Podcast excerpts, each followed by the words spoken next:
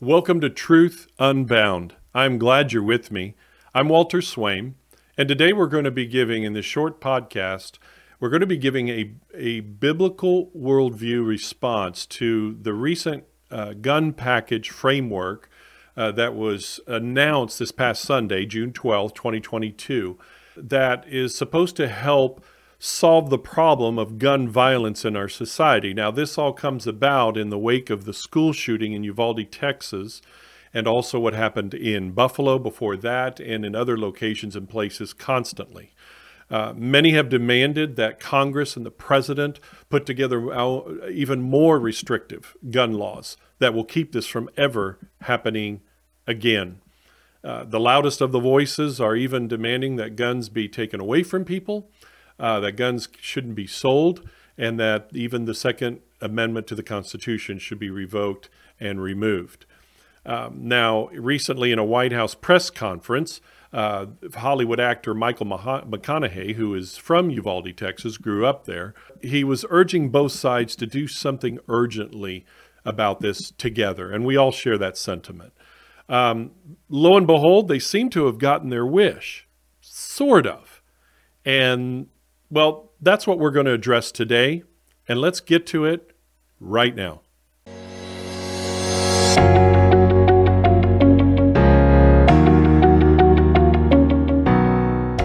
Thank you again for being a part of Truth Unbound today. Remember, if you would, to get to, to help get the word out about Truth Unbound, uh, which in turn means getting the word of God and His truth out to everyone we can.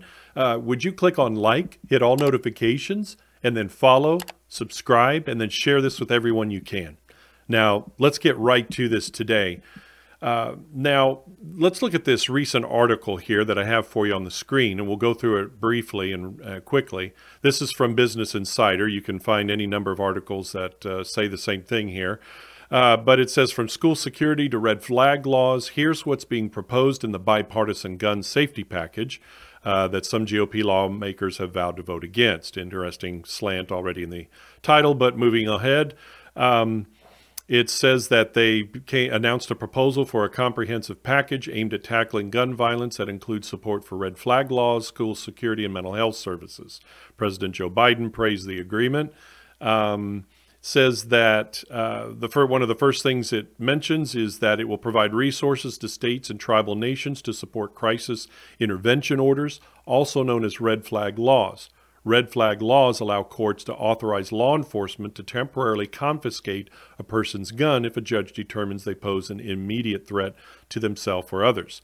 Typically, a potentially dangerous person could be flagged to authorities by a friend or family member, and about 20 states it says has these type of red flag laws. Now there's been some opposition to this because it essentially can say that the person is guilty until proven innocent, and it's the other way around in our nation. In other words, they wouldn't be a, allowed any type of due process here.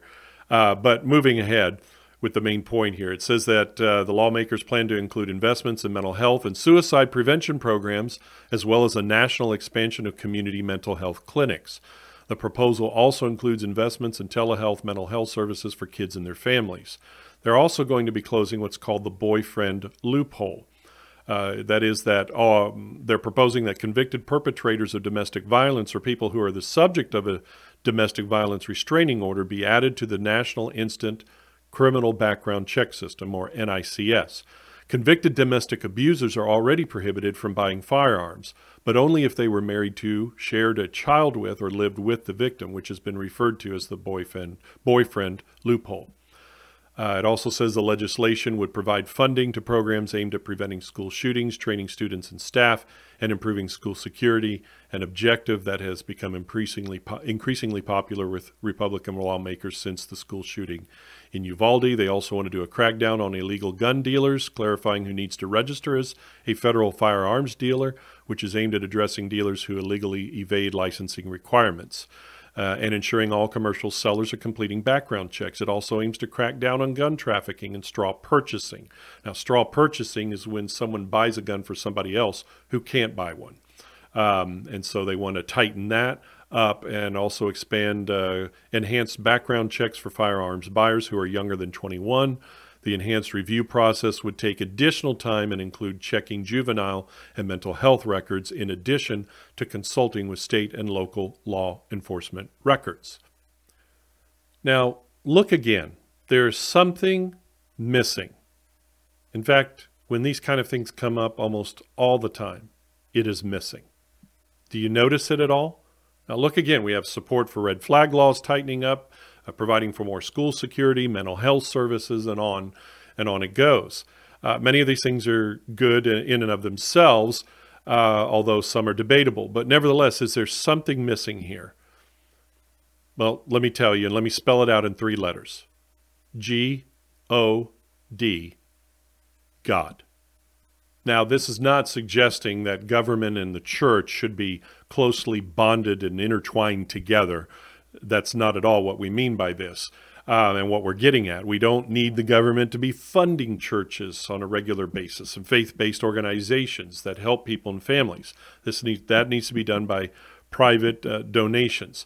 But the government promoting biblically centered, faith based options is a good thing if they suggest and urge that this is an option that also needs to be sought by people, especially those groups and churches that help com- combat the family and mental issues with biblical answers, then that's good. But without the gospel of Jesus Christ, without godly disciple making and godly biblically centered uh, family uh, and individual counseling, it's the blind leading the blind. We're going in circles and coming right back again for the umpteenth time to where we were before. Now, we're not surprised that this would not come to the minds of these, these senators or anyone else like them. Uh, for instance, we find this in Proverbs chapter 1, verses 28 through 33. Then they will call upon me, but I will not answer. They will seek me diligently, but will not find me because they hated knowledge and did not choose the fear of the Lord, would have none of my counsel, and despised all my reproof. Therefore they shall eat the fruit of their way, and have their fill of their own devices. For the simple are killed by their turning away, and the complacency of fools destroys them. But whoever listens to me will dwell secure and will be at ease without dread of disaster. And also in Psalm chapter 14, verses 1 through 5. The fool says in his heart, There is no God, they are corrupt. They do abominable deeds. There is none who does good. The Lord looks down from heaven on the children of man to see if there are any who understand, who seek after God. They have all turned aside. Together they have become corrupt. There is none who does good, not even one. Have they no knowledge? All the evildoers who eat up my people as they eat bread and do not call upon the Lord? There they are in great terror, for God is with the generation of the righteous. You see, in the mix of all this is that there are so many people that still think that inanimate objects without soul or spirit or ability to to uh, to make their own decisions will get up on their own and hurt people or even kill them, forgetting that those are just objects. What does the damage, what hurts others, what even kills others, is the evil heart, be it a gun, rock, knife, or explosive. It is the evil heart that causes, through that object, the damage and harm to others, not the object itself. And only allowing the evil and the powerful to own such weapons is a sure guarantee of true cultural disaster, destruction, and even more death. The only solution to an evil heart is not more gun laws, it's the gospel. It's the good news of Jesus Christ. That Jesus Christ, the Son of God and God Himself, he came, died on a cross for all of your sin and mine, and then rose from the dead to overcome death so that we could have eternal life through him.